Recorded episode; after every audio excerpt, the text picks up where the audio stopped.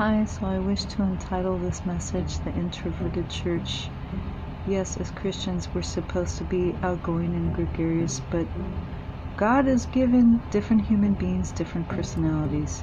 And obviously, there are different physical types.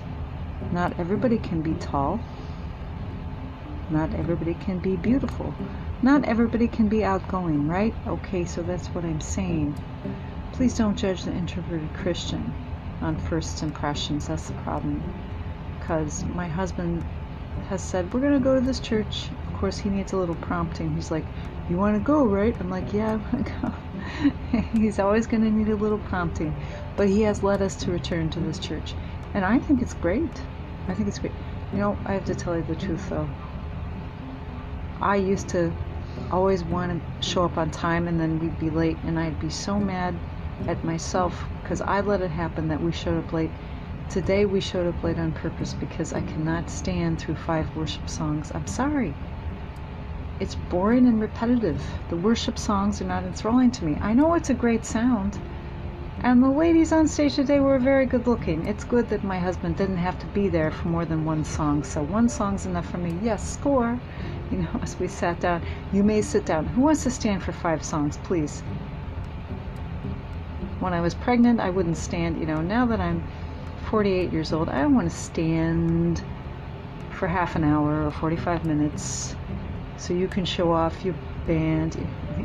Are you really are you really there to lead worship? Or are you there to show off your beautiful selves? Okay, if you are, that's fine. You know, either way, God will be glorified. But please don't blame me if I show up late. So when we did show up, when we walk in the door, the greeters look away. They don't say hi. And it's like, in years past, I would have been offended by this. I would have judged them. Like, if you're going to be a greeter, you should at least say hi and smile at people when they walk in the door. But I've been around the block a few times. Sometimes when you go to churches and people are like that, it's a phony, snobby church. They're going to greet you with all the social niceties because that's what they have been brought up to be, but they don't have any sincere love in their heart. Sometimes the introverted person serves in the position that he seems least suited for, but really he'll learn. Help him learn, help him to become comfortable with you. We have a couple cats hanging around our house. They're kind of like stray cats. Okay? There's this one cat, I feed him. I see him almost every day. He's so scared of me. He let me pet him like once, but he's so afraid of me. It's his instinct. Why are people introverted?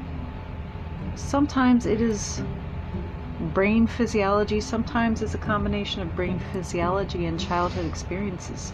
So I really had some very badly formative childhood experiences. A few good ones as well, but maybe that's why I, I still lack self esteem and self confidence. I've come to the right church. I've come to the introverted church. Let's help them grow, right? We're gonna we're gonna help them be a little bit more outgoing because I understand their struggles. God, you have led me to the right place. Amen.